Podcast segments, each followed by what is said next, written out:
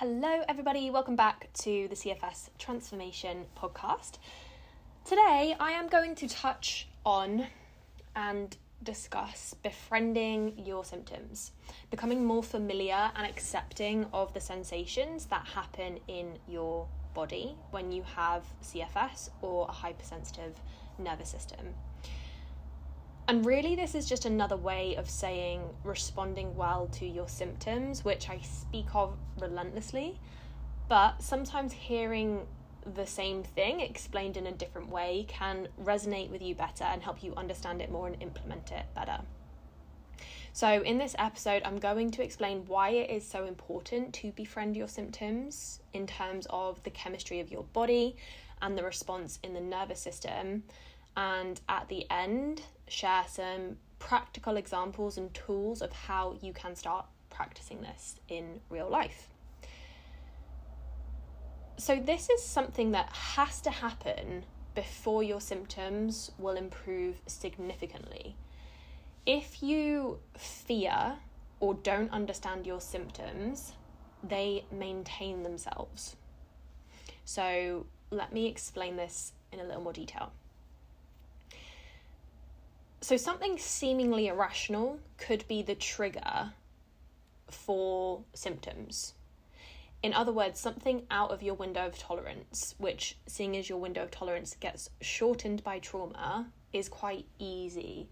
So, it could be a certain thought or a certain activity, a certain situation, you know, the things that um, wouldn't trigger someone without CFS to go into survival mode do trigger you. But your symptoms are maintained because of the panic response you have to them showing up. That is what keeps your body escalating into like full body emergency mode, panic mode, survival mode. I am aware that stopping doing this is so much easier said than done. It's only natural to panic when you feel uncomfortable sensations in your body. But if this is you right now, in the kindest way possible, it does just mean that you don't truly understand where they are coming from. When you don't understand your symptoms, you assume that it means something is wrong within your physical body that you are, you know, you're breaking down or you're going backwards in recovery. These are the kind of thoughts that make you panic and ultimately maintain your symptoms. So, you need to acknowledge that symptoms are just messages that your nervous system has been stimulated, overstimulated, and the fear response has been initiated. And because you've been in this chronic state for a long time, your fear response immediately manifests as physical symptoms in the body. But saying that, I mean, that is kind of true for anyone. Even somebody who isn't hasn't been in chronic survival mode will experience symptoms when they go into it to some degree. But the difference is usually they can more easily come out of it and re-regulate themselves like within minutes. And remember that because you've been through the trauma of CFS and whatever led you here in the first place, your nervous system is less resilient at the moment. And this means you are more easily stimulated or sent out of your stress threshold um, than a normal person. I hate saying a normal person because I don't even know what that means, but basically someone without CFS. And um, the traumas that you've been through. So rather than seeing symptoms as these awful things that mean we are getting sick and that our bodies are malfunctioning, I encourage you to see them as opportunities to at least get familiar with them. I know it sounds weird to befriend your symptoms, but if they remain your enemy, they will keep fueling the stress response in your body, which is not what we want to do. We need to break that cycle. If you fear experiencing symptoms, that alone is a trigger for your stress response. And I hope you can see the kind of toxic cycle there. You fear symptoms, which triggers your fear response, and that creates symptoms. And then you panic even more because your fears come true. So your symptoms are maintained. It's kind of a self fulfilling prophecy. So, getting friendly with symptoms is the only way to overcome this. Becoming okay with them if and when they arise. Actually, there's no if, like just when, because they will be a part of your recovery. But also, for the rest of your life, like you're bound to have life events that trigger a stress response in your body. So, it's important to learn not to make yourself worse in these times because you're scared of the sensations in your body. I'm not saying you're going to have chronic symptoms for the rest of your life, obviously, but the stress response is there for a reason, and in times of stress, um, we respond to it. And a lot of the time, that does, well, all the time, that manifests as physical symptoms in the body. So, becoming um, okay and accepting and understanding of them helps us kind of mitigate them when it happens or at least um, not over exaggerate them. There are usually two things people with CFS fear, and it's either the symptoms themselves, like literally how they feel in your body, which is totally fair enough, or they fear what they assume symptoms mean Hopefully, after listening to this, you won't feel what they mean because all they mean is your stress response has been initiated, which means you've had something that's triggered fear in your body. So, if you can respond with calm, friendliness, and self compassion, excuse me, you will reassure that body of yours that it doesn't need to be fearful and experience chronic symptoms if you fear how the symptoms genuinely feel in your body, there are a few things that you can do. Number one, remind yourself, you could even write this down, but remind yourself that they are coming from mind body. Triggering thoughts and emotions manifest as physical symptoms. So, even though that is something that needs working on, I think it helps to know that your physical body is actually okay. This is why nothing comes up in like scans or blood tests for CFS because your physical body is actually okay. It's the mind body um, connection and your nervous system that has become dysregulated. And while I have a very holistic approach to health, so your physical body, you know, won't be in its peak health when you're going through CFS and a dysregulated nervous system. But I think it helps to get a bit of space from your physical body and know that that is okay. Um, triggering thoughts literally like create your symptoms. This is why a lot of the time when people are trying to get back to exercise or movement, it's not the movement itself that triggers the symptoms it's the thoughts, beliefs, anticipation, anxiety, etc., that you have around movement or exercise that triggers your symptoms. And you mistake that as movement is bad for me or exercise is, you know, I can't do it right now because it triggers my symptoms. It's not usually the action, it's the thoughts, beliefs, emotions behind it that trigger the fear response in your body. Okay, um, number two, what you can do if you uh, fear the sensations in your body is don't forget to breathe well. During these times of survival mode, grounding and intentionally breathing can be so reassuring for your nervous system and bring you back to a state of regulation sooner. So try to consciously lengthen your exhale and breathe into your belly. When we go into survival mode, the breath automatically becomes very short and shallow, um, sort of within the chest area. So you can start to focus on changing that, shifting uh, your breath into a more calming state, and eventually your nervous system and your body will follow. And number three is obviously have compassion with yourself at these times of symptoms don't start criticizing yourself or feeling like you've failed, it isn't going to help.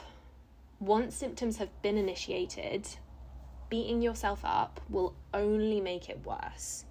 And I can almost guarantee that you probably do do this. Um, so we need to shift out of that into self compassion. Treat yourself like how you would a best friend or a child who is feeling this way in their body with kindness and with compassion.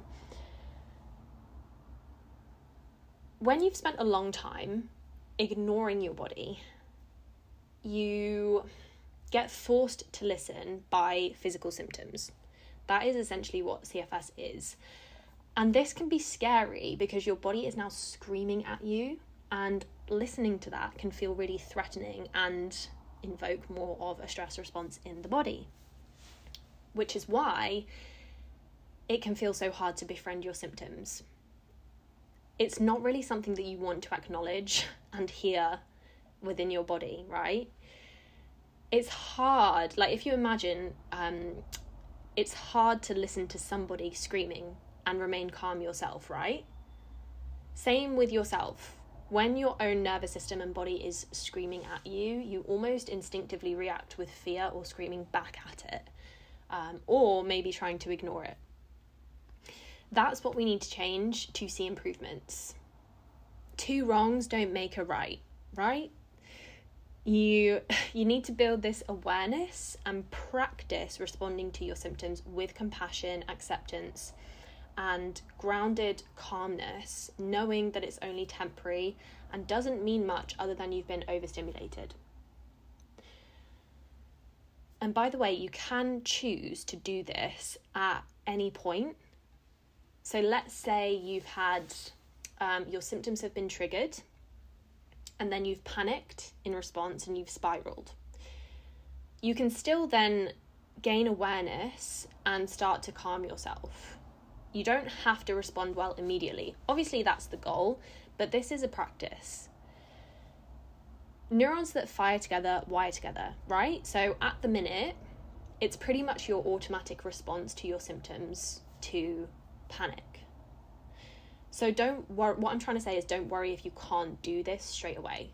It's just like strengthening a muscle, it takes time and consistency, even when you're not seeing results, which you won't initially. Okay, so finishing with some practical tips and help with implementation, which I have kind of already covered this, but I'm just going to make it super clear and run through some bullet points. So, number one, when you feel symptomatic, you get a choice of how to respond to those sensations. And you just need to start with building awareness around your response. Awareness is the first step. Number two, it is natural and normal to want to panic at physical discomfort in your body. So, don't criticize yourself, but you do need to start working on changing that.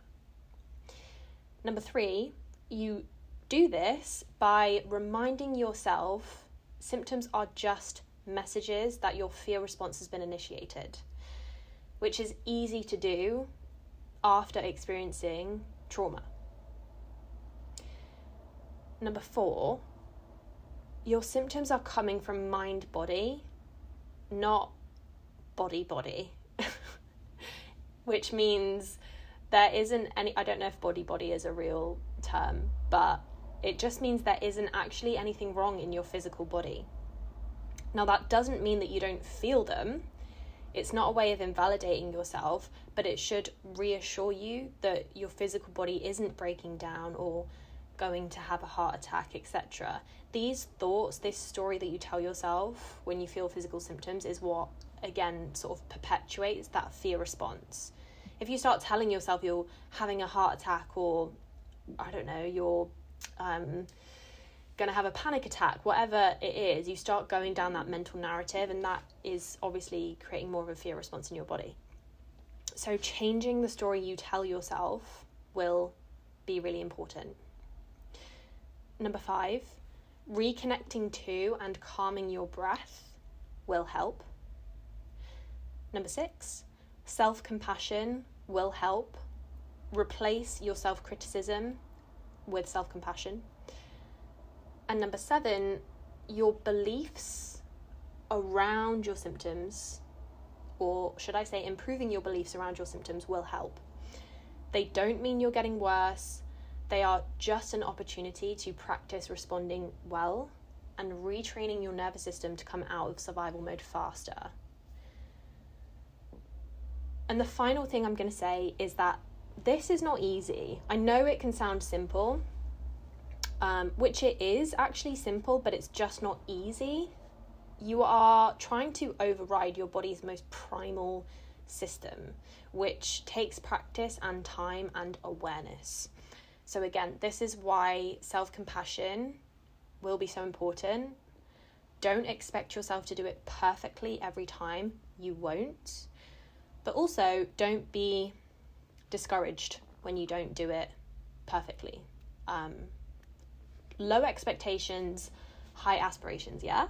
This mental attitude means you won't feel frustrated with yourself, disappointed, and get down when it doesn't work initially um, because it literally won't, is what I'm saying. So, um, yeah, having that self compassion, remembering that with practice, with consistency, you will get better. Just like training a muscle or learning a new language, you have to keep putting the effort in when you don't see the results. That is when change actually happens. As always, thank you so much for listening. If you would like my support to overcome your limiting beliefs, to get unstuck, and to make genuine progress on your CFS recovery journey to feel like your best self again, fill out an application form for the next intake of CFS transformation via the link in the show notes or even better, send me a DM because you are the exact type of person that I want to help.